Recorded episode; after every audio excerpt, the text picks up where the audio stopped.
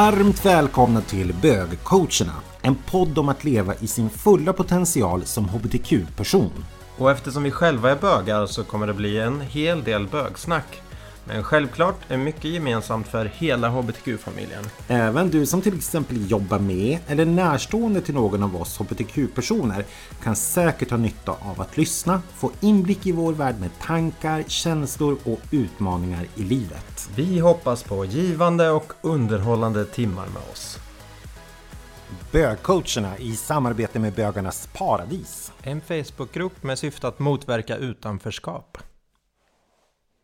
Ja men Andreas, det är lördag kväll. Ja, det är lördag. Och här sitter vi igen. Ja, härligt. Det har ju blivit lite så här äh, rutin att vi kör det här på lördagskvällarna. Ja.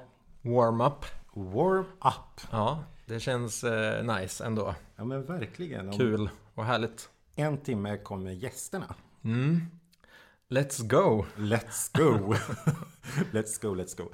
Hur har din vecka varit? Oh, den har varit härlig, eh, intensiv och eh, ja, men bra. Vi har haft eh, ledarutvecklingstema den här veckan på jobbet. Mm. Så vi har kört massor med workshops hela veckan. Det har varit superkul och ja, inspirerande. Jag har både gått på workshops själv och lett och hållit en del kurser och workshops. Så. Du pratade ju om det lite grann förra veckan. Ja. Så det blev mycket purpose och, och så vidare. Yes. Yes. Underbart härligt att sitta och verkligen få möjlighet att djupa med människor. Och det var både så här Ja men både tårar och skratt och, och ja, men folk verkligen öppnar upp sig och berättar om sitt djupaste och det, det mest privata så för varandra under ja, total konfidentialitet så liksom. Mm. Så ja men verkligen häftigt. Det blev så bra som du hade hoppats på. Ja, det, det blev jättebra.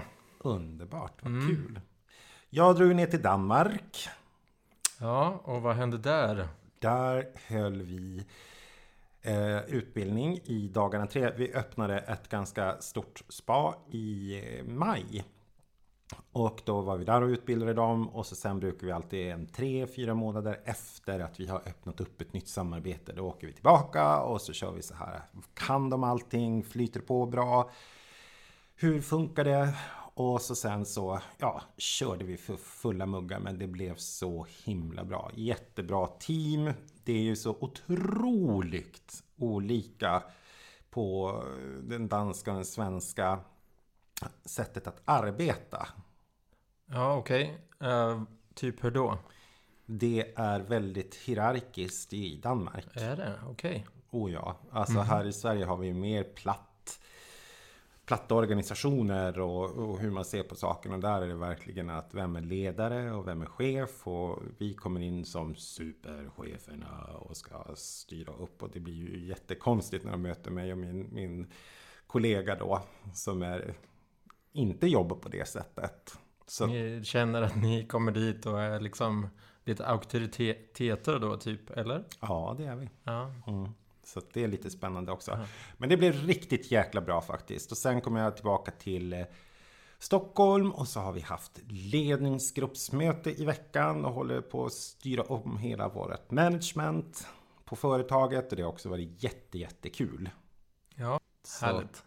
En kreativ vecka, om jag säger så här, jag eh, typ dog på fredag eftermiddag. Jag bara gick hem och eh, körde min 20-grej. Ja, hur har det gått med den? 80-20-regeln? Fantastiskt. Mm. Det går ju jätte, jättebra. Men man har ju sina dagar som man väljer och igår blev det eh, ostbricka och lösgodis för hela slanten och titta på Idol. Ja, härligt. ja, det var faktiskt nice. Och vad gjorde du sen idag för att rätta upp det hela? Ja, nej men i den här regelboken, det låter faktiskt större än vad det är. Men jag har satt en, en regel för mig själv att om jag dekadentar mig eh, på en måltid så är nästa måltid per automatik någonting som är bra. Mm. Så inte två dekadentor efter varandra. Nej. Så det, ja. Det så har du varit nyttig idag då? Så in i bomben. Ja. Och det, det var ju lite spännande också. För vi pratade det här om gym när du kom. Ja. Och eh, Vi hade lite olika infallsvinklar på det hela. Men jag insåg helt plötsligt att jag har kvar lite rester i min kropp utav gymobehaglighet. För jag, bru- jag går ju här på eh, Sats på Sofu och brukar mest köra cardio. Men nu så har jag då kört in också mycket marklyft och sådana saker. Och jag brukar inte gå till de rummen. Och då kändes det lite kusligt helt plötsligt. Ja, okej. 40 typ plus och man tycker att det är lite obehagligt. Det är ganska märkligt. Varför känner du så? Jag känner mig lite bortkommen. Eh, man tror att alla andra har sån superkoll och vet vart de ska kuta och att man känner sig lite i vägen och dum och nu kommer jag bara lyfta. Det, det hände ju då faktiskt precis nu då jag hade satt upp min, min marklyftsstation. Och eh, jag började med väldigt lätt för jag har haft lite ryggskott ett tag. Så jag hade en 20 kilo stång och två 15 kilos vikter. Och precis snett framför mig så stod det en, en, en kille, skitsnygg by the way. Eh, med, han hade 80 kilo på varje halv, alltså 160 och stång. Ja, shit, det lät ju... Ja. Och så sån här maggrej och alltihopa. Och han bara, när han körde. Och så körde jag mina 30 kilo. Bara, och var skittungt och jag bara pustade och det bara sprutade svett från mig. Och jag bara oj, oj, oj. Men det är också fördelen att bli lite mogen. Att man känner att vad fan, jag jobbar ju ut efter mina egna förutsättningar. Så det kändes faktiskt ganska okej. Och jag vet att gång två, gång tre så kommer det inte vara lika obehagligt. Nej, men såklart. eh, så är det ju. Då har jag börjat ta in rummet istället. Ja. Jag körde också ett pass med min PT i veckan. Eh, som sa bara, ja nu ska vi köra slut på dina diskomuskler idag totalt. Och det var verkligen vad han gjorde. Och till slut så, då körde vi så här, börja med tyngre och så lättade han lite och så lätta och lätta. Så körde man verkligen så där med mjölksyreträning och till slut så stod man ju där med världens fjantigaste vikter och bara så här. Och jag orkar typ ingenting och jag bara så här. Gud, jag måste se så fjantig ut här nu när jag står här med de här små vikterna och bara, eh, ja. Men det är ju nackdelen att vara jag och du. För vi ser ut att kunna lyfta 180 kilo i vilken vikt som helst. står man där med typ tre kilo och orkar inte lyfta över huvudet ens. Jag, så här, när jag, på kvällen när jag kom hem så här, jag fick sitta verkligen och så här, istället för att ta mat, alltså gaffeln till munnen så fick jag så här, sänka ner huvudet till, till maten. För jag kunde verkligen inte lyfta upp armarna typ. Det var så sjukt. sjukt. Du ser lite biffig ut. Ja, men hoppas att det gav någon form av resultat i alla fall. För det var så sjukt, sjukt jobbigt. Eh, ja, men det är skönt när man har lite hjälp och någon som kan ja, Absolut. pusha en lite. Du, vi har ju ett tema as usual som vi ska prata om. Mm. Och den här tycker jag ju var lite spännande. För jag fick verkligen botanisera i min egen lilla inre garderob. Och vara sanningsenlig. Och en sak har ju faktiskt när vi har pratat om det här. Vad har bögcoacherna betytt för oss själva? För det är ju någonting som vi gör helt ideellt. Vi gör det själva. Vi gör det ja, men vi, på lördagar. Måste ju försöka få till det. I och med att vi är ganska fräsigt på veckorna. Och det är mycket personlig utveckling känner jag. För att man hinner ju tänka jätte, jätte, jättemycket. Ja, men det är ju lite grann självterapi. Liksom man funderar över frågor som är viktiga för oss själva. Vi tar ju upp ämnen som vi själva tycker är relevanta och viktiga att prata om och reflektera över. Mm. Så att ja, på något sätt blir det ju, ja, och våra samtal eh, blir ju också liksom terapeutiska på något sätt för oss själva. Ja, men de lever kvar i, i kroppen.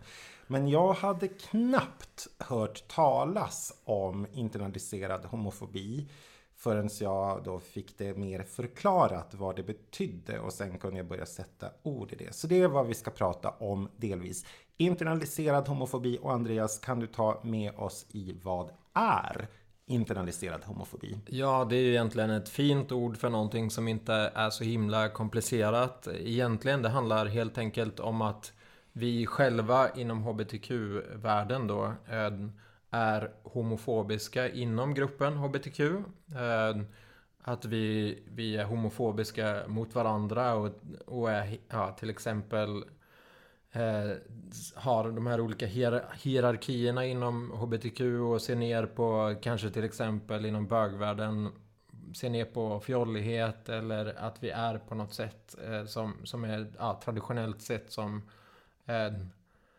fjolligt eller homo, homo, vad säger man? homosexuellt beteende. ja. Eh, men också eh, att man har en överdriven eh, känsla av att andra tänker negativt om HBTQ-gruppen som de kanske inte gör. Mm. Så en, en, traditionell grej är ju till exempel en, en överdriven rädsla för att hålla sin partner i handen på stan för att man tänker på att alla tittar på en och alla ser ner på att man gör det. Tycker att man är äcklig om man eh, hånglar eller pussar eller kysser sin partner på stan eller sådär. Det är eh, internaliserad homofobi. Den här överdrivna känslan av att andra eh, ser ner på mig för att jag är homosexuell. Mm. Jag passade på att fråga vi har ju ett ganska stort hbtq-gäng som vi rör oss omkring och umgås.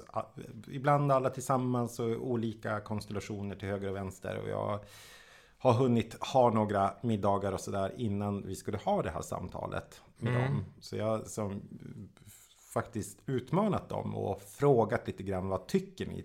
Är det någonting som har ni hört begreppet?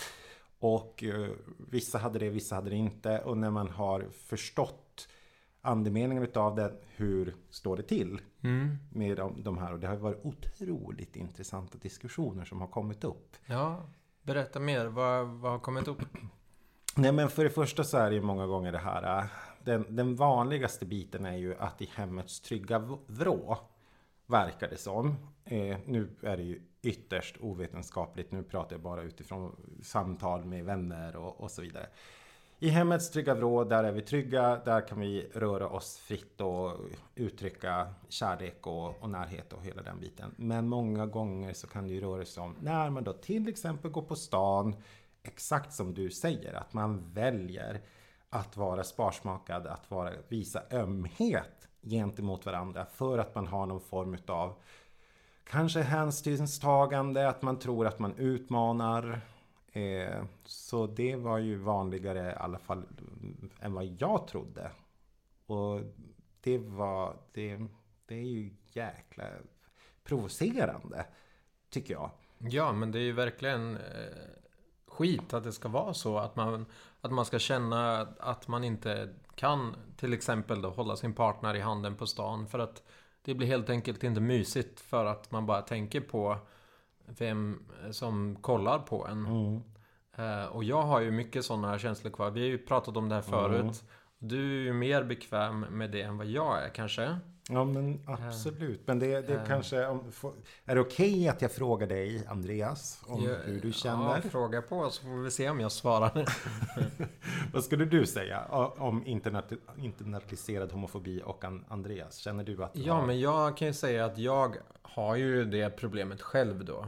Um, jag drar ju mig ganska mycket för att till exempel då hålla min partner i handen på stan eller pussas på stan sådär eller så. Eh, visa helt öppet oavsett vart jag är eh, att jag inte bara är vän med, med, min partner på stan liksom, utan att det också är en kärleksrelation. Så, mm.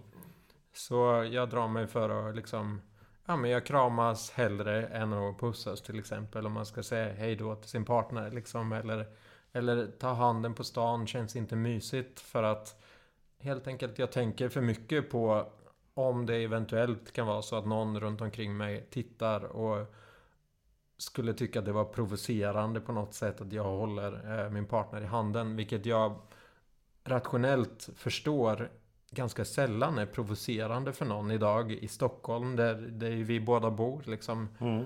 Men fortfarande får jag den känslan liksom att nej men det är, inte, det är inte värt det för att det blir liksom ingen mysig grej av det utan det är bara så här känslan blir större av, av det dåliga än det positiva. Mm.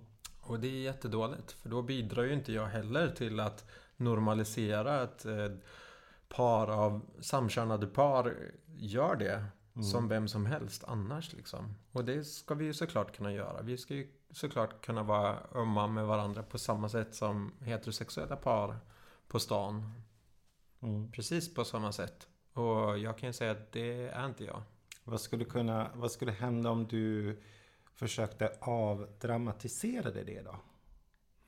Ja, det, då måste jag ju verkligen utmana mig själv och göra det eh, oftare. Och till slut så skulle det ju antagligen bli bättre. Mm. Men de första veckorna, månaderna så skulle det kännas jobbigt liksom. Får jag komma med ett erbjudande? Eh, ja, varsågod. Eh, ska vi försöka att testa lite KBT in till, nu är vi inte ett kärlekspar jag och du, men vi tycker om varandra väldigt mycket. Vad tror du om vi skulle börja uppe på Drottninggatan och så går vi hand i hand eh, innan nästa poddavsnitt genom hela Drottninggatan? Ja, jag får säga bara jobbiga känslor inom mig bara och, och tänka på, på det. Mm. Eh, och en grej är ju också, tycker jag, vilket är sjukt, men jag ser ju det som, i och med att både du och jag ser här stora manliga killar, så tycker jag att det är extra så här jobbigt. Och det är ju verkligen eh, det är ju verkligen internaliserad homofobi att det skulle vara skillnad på att Alltså att det är mer okej om det är ja, mer ehm, spinkiga, smala, kanske lite fjolliga killar. Då tycker folk att det är gulligt, tänker jag. Medan när det är två så här stora män som gör det så är det inte lika gulligt. Då är det lite... Ja, lite mer så här, vad säger man? Provocerande. Mhm. Har du tänkt, har du tänkt den tanken någon gång? Att det skulle vara skillnad på Ja men de som man kanske ser på långt avstånd så här, bara, ja men Det där är ju gaykillar liksom äh, Jämfört med oss som Kanske ser mer så här Nej. Ja men som passerar som vem som helst så. Jag tycker ju om stora karar. Och de flesta utav mina ex och även senaste snubben som jag dejtade tillhörde ju alla de lite större. mm. Och jag har ju gått hand i hand med dem och känt mig oftast totalt bekväm med passus för, för kvällar när man går hem och möter yngre killgäng i mörkare gator och sådär. Mm. Då släpper jag. Där, känn, Mm. där går min bekvämlighetszon över. Men jag tänker så här, alltså det är... Jo men det är kanske smart liksom. Ja, Då men- har det inte med internaliserad homofobi att göra. Utan då är det mer en rationell tanke. Och, Ja, jag vill inte Äh, provocera. nej, jag vill känna nej. så här. Det min värsta som skulle kunna hända. Det är att man hamnar i, i slagsmål. Mm. Och det är som jag har aldrig i hela mitt liv varit i ett slagsmål. Och jag vet inte. Nej, jag menar, jag är ganska säker på att det är ganska få som skulle välja att hoppa på någon av dig och mig liksom. Vi är Mm. större än de flesta så att eh, sannolikheten är ganska liten. Mm. Eh, och det har ju både du och jag hört också att de som blir utsatta är ju de lätta offren om man säger så. Eh, Mm. Mindre killar som, som man kan... Jag tror ju så här. Jag tror att det säkerligen är många som lyssnar som kanske känner som du. Eh, och då tänker jag då. Nu blev det ju, det ska ju inte vara meningen att det ska bli ett jävla terapisamtal mellan mig och dig och dig. Men nu måste jag ändå utmana lite grann där. För din future husband. Ja, okej. Så- Shoot. Andreas future husband, you fucking owe me. jag skulle bli så ledsen. Eh, jag skulle... Om vi skulle vara ett par. Och, och, och vi träffas kanske på fredag. Det är så här, man, eller man träffas hela tiden, men just på fredagar och det är så här special, special. Och, åh, kan vi inte gå och ta ett glas champagne? Och bara fira in fredagen, ha ett litet AV när man går hem och lagar mat och fixar och donar och grejer och har sig. Och nu är jag ganska kärleksfull, romantisk, jag är väldigt fysisk utav mig. Mm. Och jag skulle tycka det var skitjobbigt om inte du höll om mig. Mm. Jag skulle tycka det var jättejobbigt. Jag skulle bli ledsen. Och det förstår jag ju rationellt. Mm. Eh, Och då får jag ju verkligen jobba med mig själv för att faktiskt göra det där och då. Och det gör jag också. Mm. Eh, ganska ofta skulle jag säga. Mm. Men känslan finns ändå där liksom Mm. inom mig om att det är lite jobbigt. Och mycket mer jobbigt än vad det borde behöva vara. Så. Mm. Jag förstår det. Ja. Ja, det, blir, det är en utmaning till dig där. Jobba på den biten. Ja, jag har en sån där grej som jag, jag... Jag reser ju en hel del. Och eh, jag försöker jobba att inte ha flygskam för att jag gör många andra bra saker och jag försöker välja andra alternativ när det går. Men det vackraste jag vet det är när man kommer hem och eh, är ganska utpumpad. Det är oftast jobbresor. Och så ser man när grannen som man har suttit med på flyget bara springer in i famnen när man har kommit ut. När de står och väntar på en. Just det, ja. Och jag tycker det är så fint. Och jag brukar så här fälla en liten tår fast det är imaginärt. jag gråter imaginärt. för det är- Inombords. ja. Ja.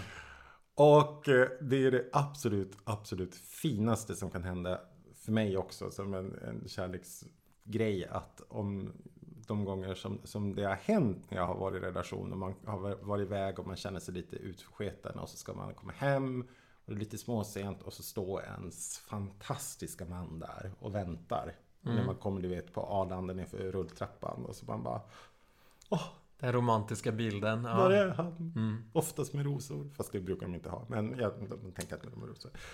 Och att välja bort den grejen. För det blir ju lite grann så. För att, att ta, ta ansvar för andra. Jag tycker det är orättvist och jag blir sur. ja, och sen är det ju en viktig del också att nära relationen med den typen av eh, aktiviteter. Alltså, eller handlingar. Man måste ju också nära relationen. Och väljer man bort att nära relationen genom den typen av handlingar så så, så såklart, det påverkar ju såklart. Finns det någon motsvarighet till heterovärlden? Bra fråga. Ehm, Jag började tänka på det häromdagen. Alltså för det är, som, det är ju så lätt att vi är HBTQ och vi är en liten grupp och vi är utsatta och man känner sig lite ibland så. Eh, ja, ingen aning. Eh, det är väl mycket möjligt att vissa känner att de inte vill visa sin kärlek och ömhet öppet på stan också. Ja, men en del för att komma vidare med här, det handlar ju mycket om så här, att jobba med sin egen självkänsla såklart. Och stärka sig själv och känna att så här, ja, men jag är okej som jag är och, och jag måste ju såklart eh, få känna mig trygg och, och vara okej precis som jag är oavsett om jag är i offentliga rum och vara var precis den jag är överallt. Och, och det är ju många, ja men om vi nu tänker lite arbetsrelaterat igen då så är det ju många företag som jobbar ganska mycket med, med eh, inkludering och eh, mångfaldsfrågor. Mm. Eh, och eh, jag tror att en viktig del där är också att faktiskt lyfta upp de här frågorna. Inte bara att, att eh, alla såklart ska få älska vem de vill. För det tycker, tror jag nog de allra flesta företag står bakom så. eh, Mm. På ja, alla företag är ju skyldiga att följa diskrimineringslagen och inte diskri, disk, diskriminera varken eh, sexuell läggning eller transperspektivet såklart. Eh, som är två av sju diskrimineringsgrunder. Och där har man nog liksom som sagt landat i att självklart får du vara med vem du vill och det är okej. Mm. Men steget därefter tror jag att man behöver jobba lite mer med. Det vill säga tydliggöra att du, vi, vi uppmuntrar och uppskattar att du tar med dig hela dig själv in på jobbet och är verkligen dig själv. Mm. Eh, med allt vad det innebär, även på jobbet. Det tror jag företag skulle behöva jobba lite mer med. Och jag tänker också att eh, i och med diskrimineringslagarna och, och, och det som man måste göra så, så kan det skapas någon form av oro att man trampar in på någons integritet och att man inte ställer frågor. På en anställningsintervju till exempel så är man ju väldigt noga med att inte ställer, ställa frågor som kan röna eller röja sexualiteten till exempel. Man, är, man använder sig av könsneutrala så här, partner istället för fru eller ja men så. Till exempel. Mm. Och det ska man ju göra såklart. Eh, Det är ju viktigt. Men det leder också till att man i andra sammanhang väljer att inte ställa privata frågor till varandra som gör att man då liksom kanske det blir svårare att komma ut helt enkelt för att man vill inte trampa någon på tårna. Mm. Så man är inte nyfiken på varandra. På. Man vågar inte vara nyfiken på, på varandra för att man är rädd att trampa för nära eller komma in för nära någon på livet. Så, Mm. så just den här grejen om att uppmuntra eh, sina medarbetare att ta med sig hela sitt själv och också uppmuntra sina medarbetare på företaget att faktiskt så här, ja, men, vara och lära, vara mer dig själv och, och vara nyfikna på varandra och vara nyfikna på att lära känna varandra också på ett personligt plan. Mm. Det tror jag är en, en sån viktig grej som man faktiskt måste jobba med och inspirera som ledare. Spännande. Ja, ehm, jag vet inte, har du upplevt eller tänkt den tanken att, ehm, att eller upplevt själv när du kommer någonstans att folk inte frågar sådär liksom? Eh, jag måste verkligen tänka efter. Ja, alltså både och så kan det ju vara... Nej, jag tror faktiskt inte det. Nej? Alltså, det, jag tror både att man kan vara, nu är jag ju ganska öppen i och med att vi pratar ofta i professionella sammanhang att vi är ett HBTQ-företag och Ja. HBTQ-feministiskt företag och, Mm. och sådana saker. Så att det blir ofta att man, man inte stämplar sig själv men att man har en öppen policy vad vi Precis. står för.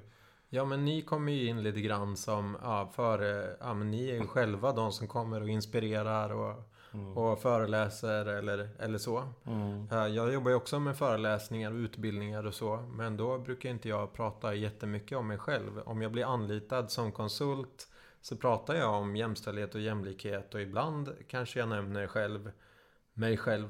Så att säga, som exempel. Men ändå är ju inte, det ska ju inte handla om mig liksom. Utan man pratar om diskrimineringsgrunderna och, och gör en massa olika case om, om eh, unconscious bias och, och, och grejer. Men är det inte också lite eh, Men fantastiskt att personifiera dig som för- föreläsare också? Att man inte bara blir klinisk i, i sitt... Jo, eh, ibland så brukar vi göra en övning där, där eh, kursdeltagarna får presentera handledarna. Mhm. Eh, den är lite rolig. Då, får de, då säger vi inte så mycket om oss själva inledningsvis. Utan vi gör en övning helt enkelt. Att de ska spåna loss och, i smågrupper och, och så här.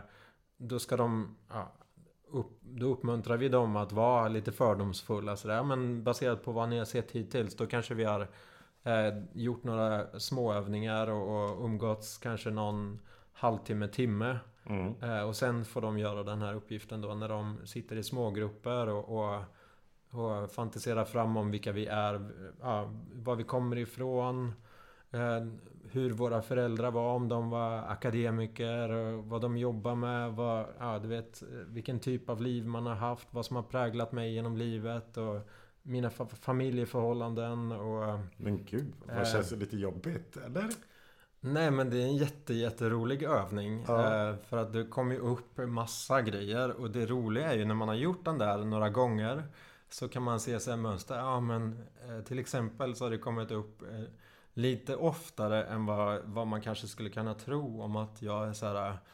Ja, eh, fritidsintresse brygger öl till exempel har kommit upp så här ganska många gånger. Jag bara, ja okej.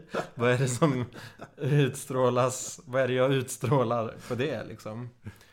Eh, eller, ja. Så det är en så här typisk grej som, som jag kommer på nu som har kommit upp flera gånger. Vad lustigt och kul. Ja, och då kommer det ju verkligen upp. Och oftast då så kommer det ju upp så här bara, ja men gift och har två barn och, och har fru och så här. Ja. Mm. Och jag bara, nej men så är det inte. Ja, fel, fel, fel, fel, fel. Fel för fel. Och, men sen är det ju också så här, det, kan ju, det är ju ganska mycket som är rätt också. Mm. Så att vi ska inte helt, eh, alltså vi, vi gör ju för, vi har ju föreställningar om andra människor av en anledning. Det är ju ganska ja, rationellt och snabbt och, och, det är klart att att man måste få göra det. Det är, inte, det är inte fel liksom att, att, att ha föreställningar om, om dig. Bara, om jag ser dig och du är klädd i kostym och, och, och väl groomad och, och ja, vit man. Då tänker jag ju på dig på ett speciellt sätt. Mm. Och, och, tänker till exempel att du är företagsledare eller, eller eh, ja, vad det nu kan vara liksom. Eh, jag tänker inte att du kanske är truckförare om du kommer in i kostym liksom. Eh, och det finns ju en anledning till att man tänker det. det mm. och, och jag försöker att lyfta den tanken ofta då om att det är inte det vi vill eh, komma ifrån. Utan det är ju att vi har fördomar eh, om det. Det vill säga föreställningar är ju okej okay, men fördomar är inte lika okej. Okay. Alltså, fördomar är ju föreställningar med en värdering också. Mm. Att man också kanske ser att man värderar någonting högre eller lägre. Mm. Att man värderar en person i kostym högre än en person i, i jeans och flanellskjorta. Mm. Till exempel. Intressant. Mm. Verkligen. Uh, ja. Men en liten övning då. För jag tänker så här, eh, ni som lyssnar och eh, säkerligen också om ni är hbtq-personer förmodligen som vi kan känna att man har vissa släng av en internaliserad homofobi. Verkligen att rekommendera är det ju faktiskt att snacka på det med ens vänner om man har, kanske har en liten hbtq-grupp. Och lyfta upp det där kring och se ja men hur står det till? Vad finns det att jobba på? För etta någonstans med alla jäkla fördomar som man har eller allting som man behöver arbeta på. Det är att man skapar sig själv en form av självinsikt. Och det är... Man kan ju tro att man är världens modernaste människa. Och så inser man bara, oh tjoho, där behöver jag jobba lite på den saken. Mm, mm. Är inte det en liten rolig... Nej men det är ju absolut jättebra att lyfta den frågan inom sin, sin ja, kompis eh, krets eller sådär. Och mm. se hur andra tänker runt det. Mm. För jag tror säkerligen att det är väldigt olika hur man känner runt det där. Och som jag nämnde inledningsvis också, den här skillnaden, diskrepansen mellan känslan och den rationella tanken för mm. min egen del. Att jag förstår att att de flesta absolut inte har någonting emot om jag skulle hålla min partner i handen på stan. Men det känns ändå liksom lite jobbigt. Och just den grejen tror jag kan vara bra att prata om med andra och för att bekräfta att, att det, det, det är vanligt att det är så att man har den känslan. Mm. Och också snacka om hur man kan komma vidare liksom och faktiskt minska den känslan eller om man är en parrelation, att man faktiskt också vågar prata om den saken. För det kan ju vara lite jobbigt när man sitter och lyssnar på en podd och så kommer man bara, oh fuck. Det där. Så är det ju för oss och i en relation så är det ju antagligen att man inte är riktigt på samma nivå. Nej, alltså man har ja. olika saker men det kan bli... Hade jag och du varit tillsammans då hade vi haft ett issue. Ja, då jag hade, du tyckt vad jag var jag var superjobbig. Ja, jag, tyck, jag, jag, hade tyckt att du hade valt bort mig. Mm. Och det hade vi behövt prata om. Ja. Och det är som... Och å andra sidan, hade vi pratat om det så hade jag kanske kunnat förstå att du mm. egentligen inte väljer bort mig. Precis. Men, men, du har det jobbigt med det här. Och då mm. kanske vi kan komma överens om någon form av tjusig medelväg så vi båda blir nöjda. Ja, för just den här Lite extra övervägande känslan av att... ja, eller hur? Nu får du kompensera när vi kommer hem. Jävlar. Ja, det är ju bra. Lite förhandling där istället. Så. Eller hur? Ja. ja.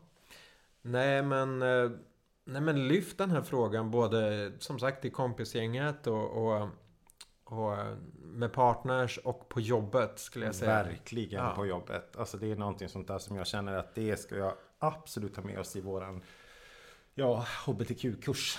Ja. Att man faktiskt kan se det. För jag är övertygad om att om vi hade haft ett gäng hetero eh, tjejer och killar och hens med oss här. Så hade de säkert kunnat dra liknelser inom deras värld. Ja. Men vi var inte två bra representanter för dem. Så vi kom inte på någonting. Mm. Men oavsett så är det ju spännande med fördomar och hur dräper vi fördomarna? Ja, och Att, ja, jag jobbar ju mycket med jämställdhet och likabehandling och, och eller inkludering som vi pratar om mer och mer nu. Mm. Eh, och inom inkludering så handlar det just om alltså nästa steg. Att liksom utmana våra egna föreställningar och ja, det här unconscious bias. Alltså eh, knäppa tankar som vi har om människor på grund av föreställningar som vi har. Eh, mm. Vi vill inte ont. Vi vill, ingen vill eh, vara eh, diskriminerande. Ingen, ingen vill andra, eller väldigt få personer i Sverige i, i moderna vanliga företag vill ju diskriminera men, men man gör det ändå liksom. Mm. Och just den grejen tror jag är viktigt att faktiskt våga lyfta upp till ytan och prata om. Sen finns det knäppskallar som det vill finns, diskriminera. Ja, det finns ju knäppskallar överallt men de är väl ganska få, mm. äh, tänker jag. Andreas, Ja. Nu ska du alldeles strax få vara supermanlig. Oj. Du har Spännande. Ju, har ju en uppgift här. Du måste ju byta, du vet, gasen på grillen. Gud, Johan är ju lite fjollig. Han vågar inte... Han vågar inte byta gasflaskan på, på grillen. Så det, då får jag komma hit och vara lite manlig. Ja, om man har en stadsgrill då, då blir det ju så faktiskt. Jag har bara kolgrillar uppe i Lappland som jag köper. Jag tycker de är skitotäcka. Mm. Vi får våra gäster alldeles snart så vi måste avrunda. Men jag tycker det var en fantastiskt samtal och jag hoppas att ni också har känt, får en liten sån här mm. Nu får vi klura lite grann om vi har lite fördomar inom gruppen. Det finns ju, vi har ju glömt bort hela transperspektivet och hela alltihop. Det finns otroligt mycket mer som man kan kötta på. Alltså, och som, som jag själv har sett på nära håll. Men det, det är intressant. Ja, det är ju ett perspektiv som man borde prata oerhört mycket mer om och som, som ligger långt bakom. Men, men ja. Mm. Uh. Ni får ha en helt fantastisk vecka och vill ni reflektera på ämnet eller faktiskt ta och eh, skicka in några andra tankar så gör gärna det till Eh, ni kan mejla oss på bögcoacherna.gmail.com Ni kan följa oss på Instagram på bögcoacherna och om ni vill följa Andreas privat så gör ni det på Andreas Nilsson STHLM Och mig så fin finner ni mig på Instagram också Johan.viklund med W Tack för idag! Tack för idag! Ha en fin vecka! Hejdå! Hejdå!